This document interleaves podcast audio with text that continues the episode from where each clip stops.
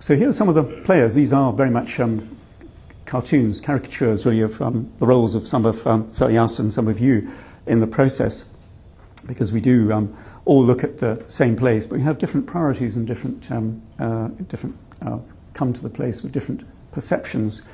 Um, often criticised, but essential members of the uh, professions involved are the uh, transportation engineers. Obviously, they want to ensure free flow of um, vehicles and so forth. Conservation officer wanting to um, uh, preserve what's best and not um, spoil and all the time trying to enhance the context of existing places.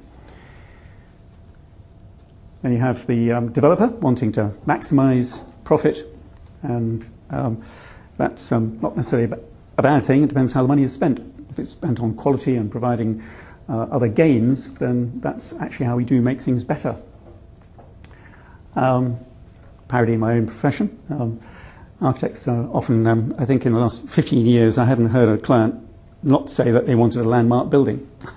so you can understand the pressures on designers to make that, a particular building different. And then the planner trying to um, juggle all these different influences representing the public um, and the civic outcome of the, of the process.